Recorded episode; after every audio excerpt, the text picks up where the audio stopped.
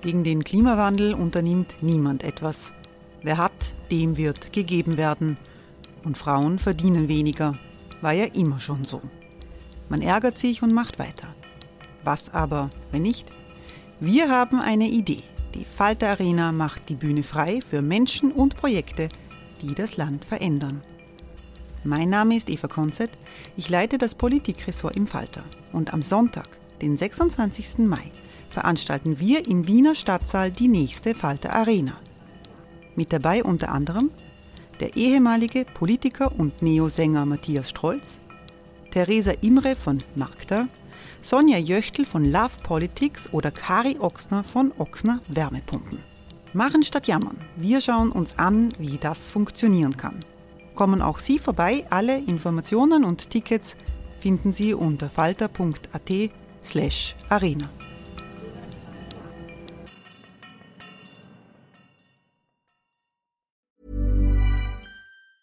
Hey, it's Ryan Reynolds, and I'm here with Keith, co star of my upcoming film, If, only in theaters, May 17th. Do you want to tell people the big news? All right, I'll do it. Sign up now and you'll get unlimited for $15 a month in six months of Paramount Plus Essential Plan on us. Mintmobile.com slash switch. Upfront payment of $45 equivalent to $15 per month. Unlimited over 40 gigabytes per month. Face lower speeds. Videos at 480p. Active Mint customers by 531.24 get six months of Paramount Plus Essential Plan. Auto renews after six months. Offer ends May 31st, 2024. Separate Paramount Plus registration required. Terms and conditions apply if rated PG.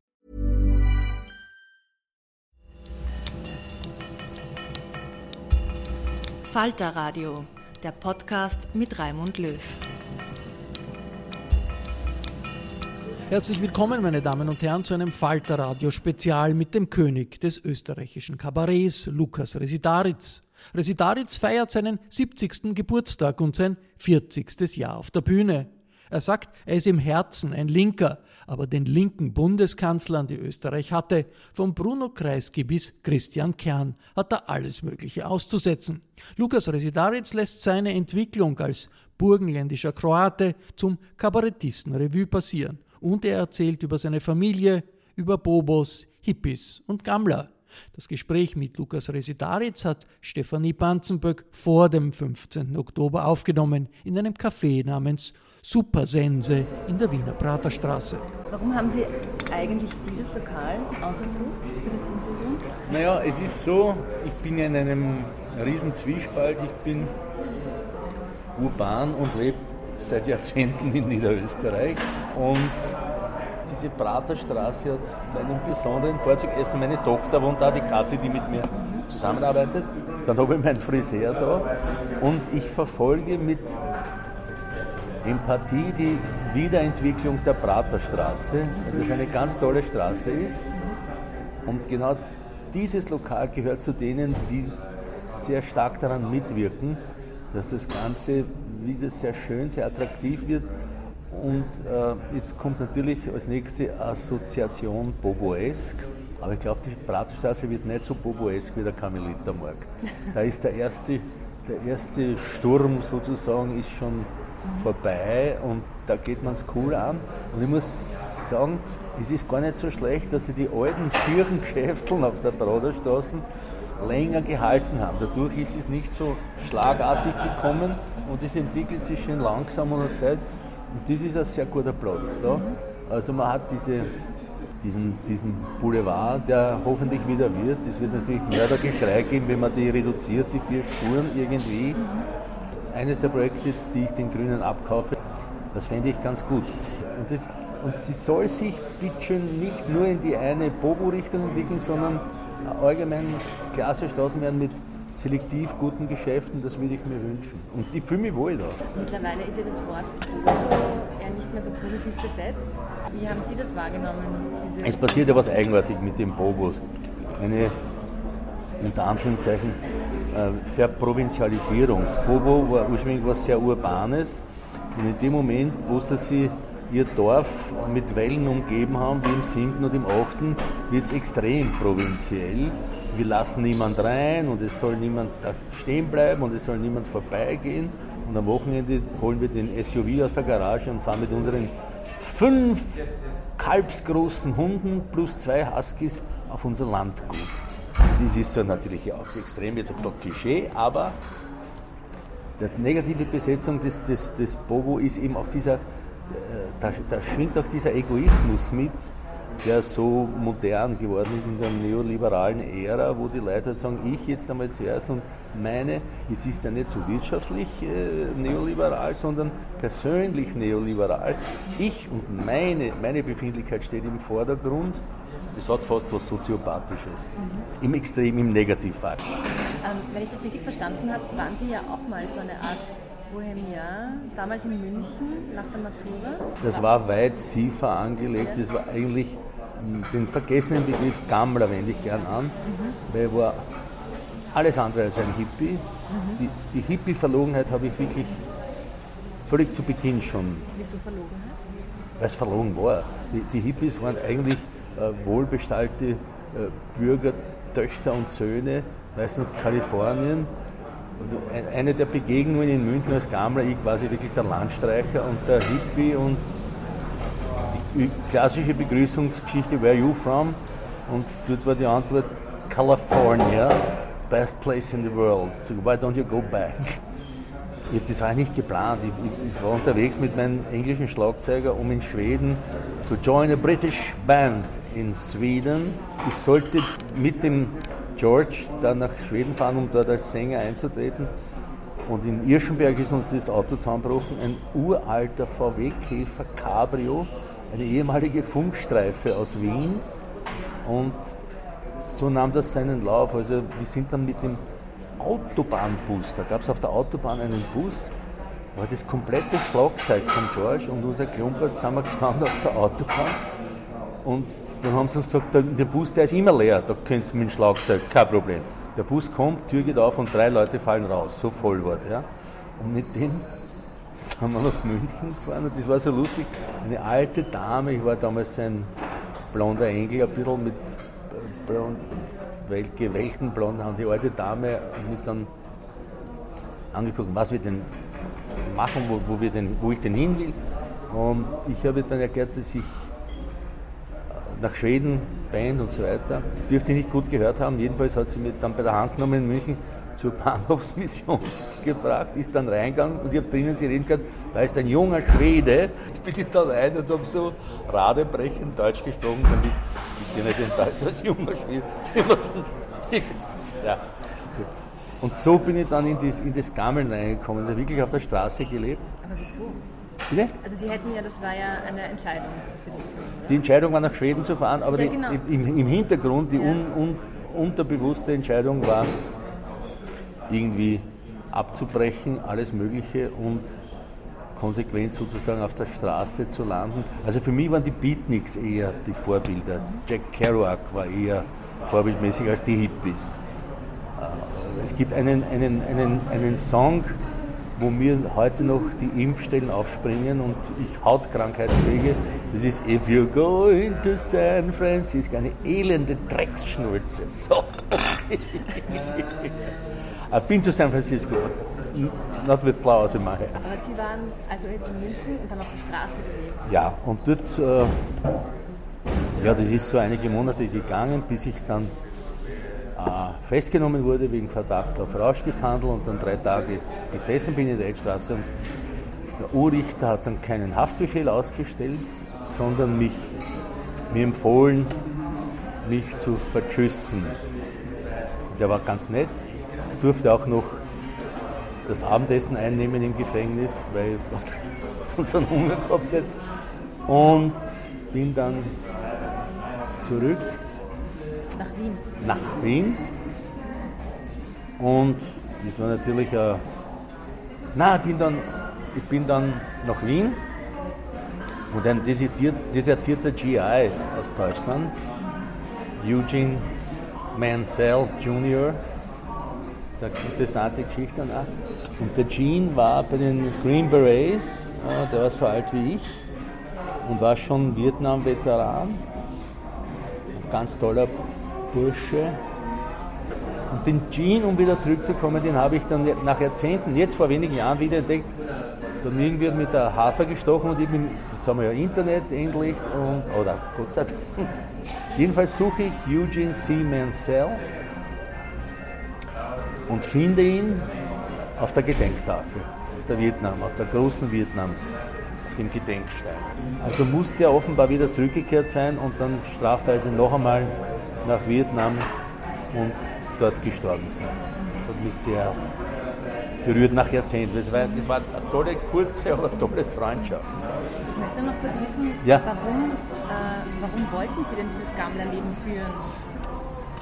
ich habe keine Karrieregedanken gehabt und, und irgendwie war das auch unbewusste Selbstfindungsweg möglicherweise, der halt nicht, sehr schön, nicht so schön war wie der Jakobsweg, sondern dreckig und urban, steinig, aber ich möchte die Zeit nicht, äh, nicht missen, weil man auch einiges aushalten muss. Es waren doch vier Monate, wo ich so unterwegs war, bis ich dann zurückgekehrt bin halb zog ich mich, halb sank ich hin, kann man sagen. Es war äh, einerseits so ein un, ungezieltes Wegwollen und wahrscheinlich war es auch die einzige halbwegs gangbare Möglichkeit, den Eltern zu entkommen, wo man ohne selber mitzukriegen, wie man sie verletzt.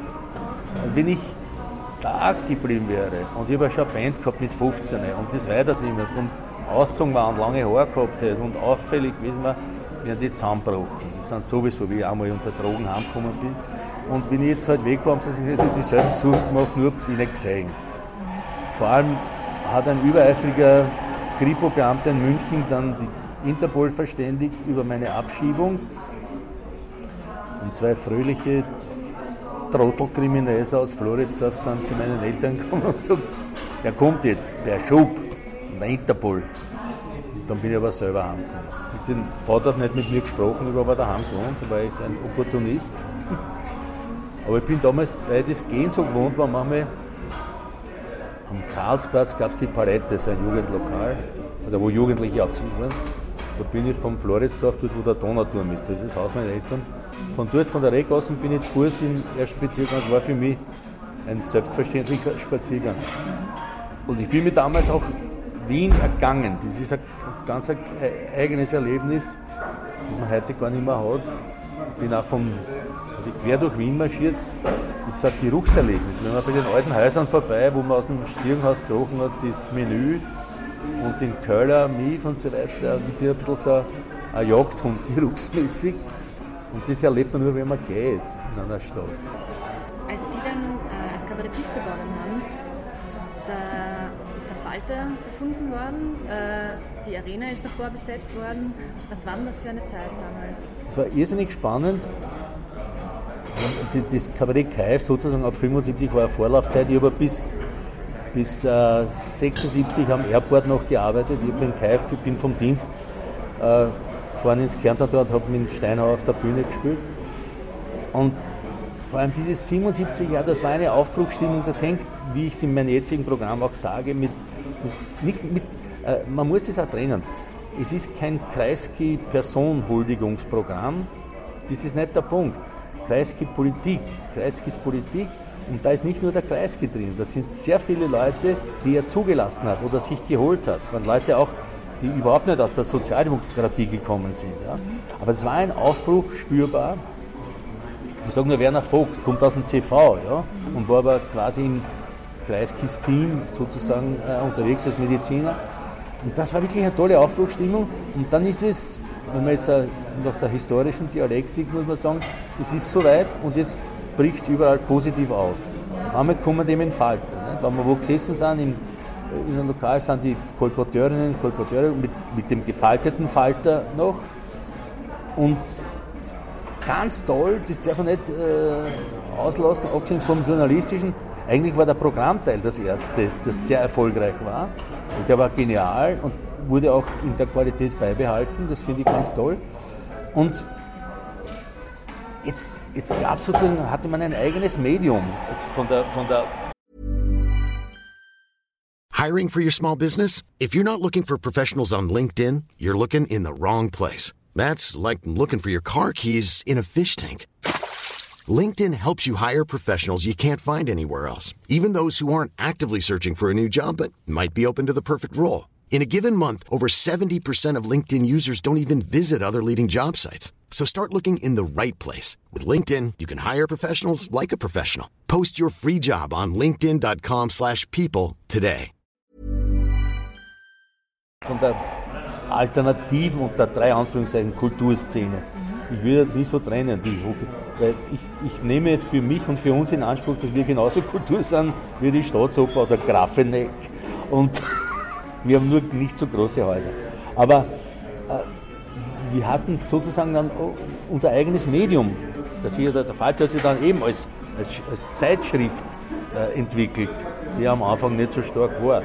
Und gewisse Schnöselhaftigkeiten sind ja auch am Anfang, die waren sehr elitär, Mischa Jäger und, und Leute, die viele sind dann zum Standard später auch gegangen. Aber das war okay, das war, das war, das war ein, ein tolles Klima, um, um zu arbeiten und auch ein kulturelles Selbstbewusstsein zu entwickeln. Und als Beispiel äh, für die AKM, ich musste für meine eigenen Programme, wollte die AKM Unmengen von Geld von mir und ich wurde eingeschätzt unter, unter Kabarett-Varieté. Wie gesagt, der Unterschied zwischen Kabarett Renz, das war da ein Etablissement, ein Animierhitten im zweiten, und mir ist, dass keine Nockerten auf der Bühne sind und keine Seehund Wasserball auf der Nase balancieren lassen. Also quasi einzufordern, das ist Leute, Satire, das ist Literatur, hallo, ding, ding, ding, ding, ding. Und das ist meins, ihr zahlt dafür AKM zahlen. Also wir waren nirgends kategorisiert, was gut und schlecht sein kann. Es wurde halt abgetan unter Kleinkunst. Sehr vieles wurde abgetan, vor allem wenn es links von der Mitte war. Warum wollten Sie überhaupt Kabarett machen? Weil Sie waren ja eigentlich ursprünglich Musiker, dann Ja. waren Sie am Flughafen.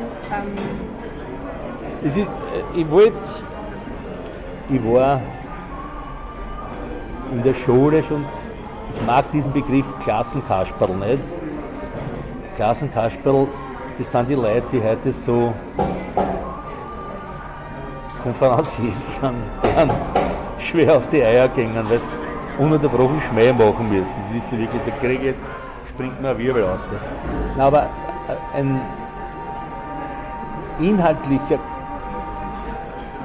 inhaltlich witzig, resistent auch. Da war ich auch nicht so, so beliebt bei den Professoren und Professoren, weil ich damals schon Sachen auf den Punkt getroffen habe und eines gehabt habe, vielleicht aufgrund meiner Situation mit vier Jahren nach Wien und plötzlich reden die alle anderen, jetzt sind die alle deppert, die können nicht reden. Und äh, Leute beobachten, ist mir früh in die, nicht in die Wiege, aber in die Kindheit gelegt worden. Und wenn man Leute beobachtet, nicht voyeuristisch, sondern sozusagen prächtig, äh, inhaltlich, dann, dann findet man Punkte, wo man die treffen kann auch. Das kann jetzt sympathisch charmant sein, das kann aber auch böse sein. Musik habe ich mir nicht mehr traut, weil der Willi für mich da so kompetent war und ich einen Fluch habe, muss ich, bin, das ist wirklich ein Fluch. Ich bin sehr, sehr mu- musikalisch, habe ein sehr gutes Gehör, auch keine allzu schlechte Stimme, aber ich war, wie, wie ich jung war, mit 15, 16 die Band, ich habe gut ausgeschaut und habe ein bisschen Gitarre spielen können und habe musikalisch mich am Instrument nicht weiterentwickelt, weil es eh so auch gegangen ist. Und äh, Musik ist mir so heilig sozusagen, dass ich mich da nicht berechtigt fühle, mir als Musiker zu gebärden, wenn ich, wenn ich die, die, die Grundausbildungen nicht gemacht habe, wie zum Beispiel der Willi. Und der Ausweg war dann, weil ich halt den Schmäh ganz gut beherrscht habe, weil ich gut Geschichten erzählen kann. In Wirklichkeit ist das, was ich tue, eigentlich Geschichten erzählen. Und das muss man eben kennen, das ist eine Tradition von, von meinem Geburtsort her von, oder vom Kroatischen her. Man hat da keinen Fernsehapparat oder was gehabt, hat man Geschichten erzählt. Da hat es welche gegeben, die haben es gut kennen und mache ich nicht. Die haben halt die Pappen gehalten. Und, und dann kam diese Richtung, also es war nicht von mir aus so, ich möchte jetzt dort mitspielen. Der Willi hat mich so eigentlich an den Ohren zum Kabarett Kaif geschleppt. Der Willi hat gesagt, der Erich, wie ich damals, ich habe zwei Vornamen, Erich Lukas, der ist lustig, der kann Geschichten erzählen und hat mich dann zum Kaif gebracht. Da war der Steinhauer, Deutschl, Thema Rubacek und bin dann bald Mitglied der Truppe und habe auch mit Deutschland gemeinsam dann auch schon geschrieben, Programme. Ja, so hat sich das entwickelt. Das ist dann zerfallen, weil der, der Steinhauer ist dann zum Theater an der Wien gegangen. Und ich habe vom Haspel, vom Ensembletheater, das Angebot, bei dem ich Theater gespielt habe, was ich nie, nie mehr tun will. Und das ist nicht meins. Fremde Texte spielen. Und der hat gesagt, du kannst das Haus haben, das war im Konzerthaus, mach was du willst. Ja, haben wir ja gut, Kabarett, aber mit wem? Mhm. Ja, dann, ich weiß nicht, wer dann dann mach's allein. Und diesbezüglich gab es nicht so viele Vorbilder. Wenn eines dann den Otto Grünmandl, den ich hochverehrt, mit dem ich auch befreundet war, das war ein ganz großartiger Mann. Und dann habe ich es halt allein gemacht. Mit Unterstützung von Willi und den Schmetterlingen, die haben komponiert für mich. Da kommt auch der Satz von Willi, wo er gesagt hat, das Kabarettlied geht jeden am Hammer, dann singen wir Schlager. Die haben für mich komponiert, meine Kabarettlieder, Ende des Kabaretts. Eine tolle Komposition von Willi und vom Schurl, von den Schmetterlingen und einige andere, Hockenstadt Blues und so weiter. Das ist, diese Art von Lied habe ich sozusagen ins Kabarett. Der Bronner auch. Der Bronner natürlich kein Vergleich. Ja wenn man geschupfte Pferdl und solche Sachen anschaut. Aber dann war wieder, dann war wieder so diese Parlando mit Klavierbegleitung, das Kabarettlied, wo alle gleich gelungen haben. Und da ist dann diese Komponente gekommen von Willi und Jewel, von den Schmetterlingen, die sozusagen Rockmusik ins Kabarett. Sie haben also damals schon in diesem ersten, oder war es das zweite, Krise muss her. Das war das zweite, äh, ja. Und da ging es auch schon um den Kreisky. Und da haben Sie dieses Lied rezitiert. Ähm, also Sagt er. Ja, genau. Ja. Und, wenn er, und, und wenn nichts Gescheites nachkommt, dann, dann bleibe ich da. Bleibe ich da, ja, genau. genau. Ich bin äh, alt, sagt er doch noch nicht alt, sagt der Mao Zedong, sagt er, war auch nicht jung. Äh, ja, genau. Sagt er, war, war eine Coupletform von Nestroy. Ja. ja. Was, also, und der Kreisky begleitet Sie ja also bis jetzt in dieses letzte Programm. Also Sie sagen schon, es ja. war die Politik, aber ähm, erstens einmal, also erste Frage, ist was Besseres nachgekommen nach dem Kreisky? Bisher nicht. Interessanterweise würde ich es dem, und habe ich von Anfang an, oder bald, er aufgetaucht ist, dem Kern zugetraut. Und ich höre von Leuten, die ihm persönlich begegnen, dass er es auch hat. Er ist leider umgeben von einer teilweise unsäglichen Truppe, die ihn Pizza liefern und ähnliche Blödheiten machen lässt. Da sollte er resistenter sein. Er könnte sich ruhig gesetzter und staatsmännischer geben, weil er ist gescheit und hat einen Schmäh. Er muss es nur spülen. Also er müsste dann diese Power haben, die Kreisky damals gehabt hat. Oder wie der, Michi Häupl zum Beispiel in Wien hat man diesbezüglich auch gedacht, mit diesen idiotischen permanent Interviews, 20 Mal am Tag, wo immer dasselbe ist. Es kommt der Wahl und dann ja, und, und, und was sagen Sie jetzt dazu, Herr Bürgermeister? Und dann schauen Sie, was erwarten Sie jetzt von mir? Soll ich drei Wochen vor der Wahl sagen, dass ich ein Trottel bin oder was? Und genau, ja, das ist schön. Und das war grundsätzlich Kreisky. Lernen Sie Geschichte, Herr Redakteur. Das ist natürlich eine Persönlichkeit, die hinter der Politik steht. Und der hat einen Schmäh gehabt. Das Problem in Kreisky, dass wir alle äh, Linken, sagen wir jetzt einmal Linkssozialdemokraten, der ich ja im Herzen bin, hatten, war sein Umgang äh, mit äh, FPÖ und, und Ex-Nazis und so weiter, da war er einfach verbohrt und das war wirklich, äh, das war wirklich problematisch. Da war mit ihm äh, auch nicht zu reden. Aber er war genial, ich war selber bei ihm einmal zu Besuch mit dem Werner Schneider und dann habe ich angesprochen, dass ich mit den Schmetterlingen auf Tour war und in Klagenfurt, 50 Meter von der Arbeiterkammer, wo wir gespielt haben, ein Standel war mit lauter rechtsradikale Zeitungen. Ne? So wie, wie gibt es das? Ne? Ja, und dann hat er mir eine Geschichte erzählt aus der Immigration. Also da hat er eine andere Geschichte erzählt. Ja, da war mal in Uppsala in der Immigration. Und da war ein Treffen von den Sozialdemokraten in einem Hotel. Und ich komme da rein, hängen da lauter Zobel. Ja, sage ich zu dem Kölner, sind das die Bürgerlichen? Sagt er, nein, das sind die Kommunisten. Also, was sagt mir Kreisky? Die Kommunisten tragen Zobel. Und das ist, das ist eben der geniale nicht? wo er mich so quasi so ins Leere rennen lässt. Er hat natürlich gewusst, dass da Handlungsbedarf besteht, wenn man in einem Zeitungsstandel 20 äh, Nazi-Zeitungen aushängen hat. Und ich bin sicher, dass er irgendeinem seiner Sekretäre da so geht, bitte schaut euch das einmal an, was da, was da vorgeht. Und der hat auch tolle Leute gehabt, wie, wie den, den, Herrn Petritsch, den ich nach wie vor schätze, der High Commissioner war am Balkan und so weiter und eigentlich Außenminister sein sollte. Damals Wurscht. Also da waren schon tolle Leute um ihn herum, die er zugelassen hat und sich geholt hat. Das war, das war prägend für die Zeit. Wie gesagt, wirklich, äh, man kann es ja so, so Schwarze wie den Schilcher oder der Vogt Werner, der kommt Tiroler aus dem, aus dem CV und, und also als super Linker. Und wir haben natürlich einige Sozialdemokraten, Menschen, die sich in, die, in der Sozialdemokratie versteckt haben, wie den Primarius Groß, der am Spiegelgrund Kinder umgebracht hat. Also da ist auch immer wieder Reinigungsbedarf in, in der Sozialdemokratischen Partei, wie zum Beispiel jetzt akut, Herr Gusenbauer sollte aus dieser Partei verschwinden, wenn er ein Restel-Charakter noch hat. Glauben Sie, dass das macht? Ich fürchte nein. Er hält sich für gescheiter wie und es gibt ja viele Leute, die, er mag ja gescheit sein. Ja. Darum geht mir ist es wurscht, ob er gescheit ist oder nicht. Es soll seine Gescheitheit woanders spielen als in der SPÖ. Ich habe noch eine Frage. Sie haben am 14. Oktober Geburtstag, das ja. ist einen Tag vor der Wahl. Ähm, was wünschen Sie sich denn? Mein, mein, mein, wirklich, mein innerster Wunsch wäre,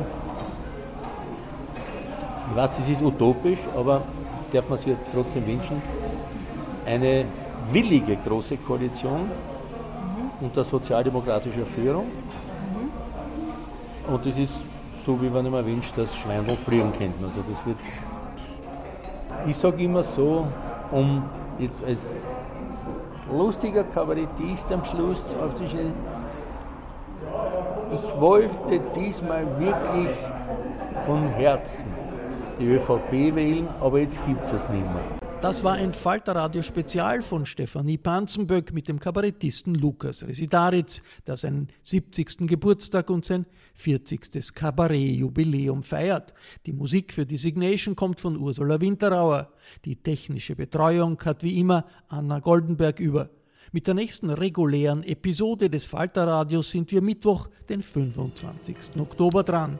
Wenn Sie es noch nicht getan haben, dann abonnieren Sie doch den Falter über die Homepage www.falter.at ist das möglich. Es ist gut investiertes Geld in wilden Zeiten. Im Namen des gesamten Teams verabschiede ich mich. Bis zum nächsten Mal.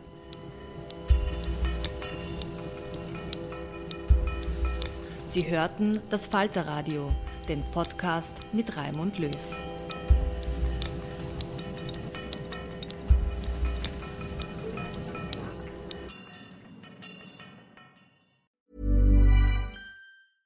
Even when we're on a budget, we still deserve nice things.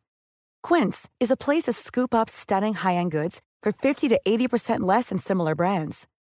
They have buttery soft cashmere sweaters starting at $50, luxurious Italian leather bags, and so much more.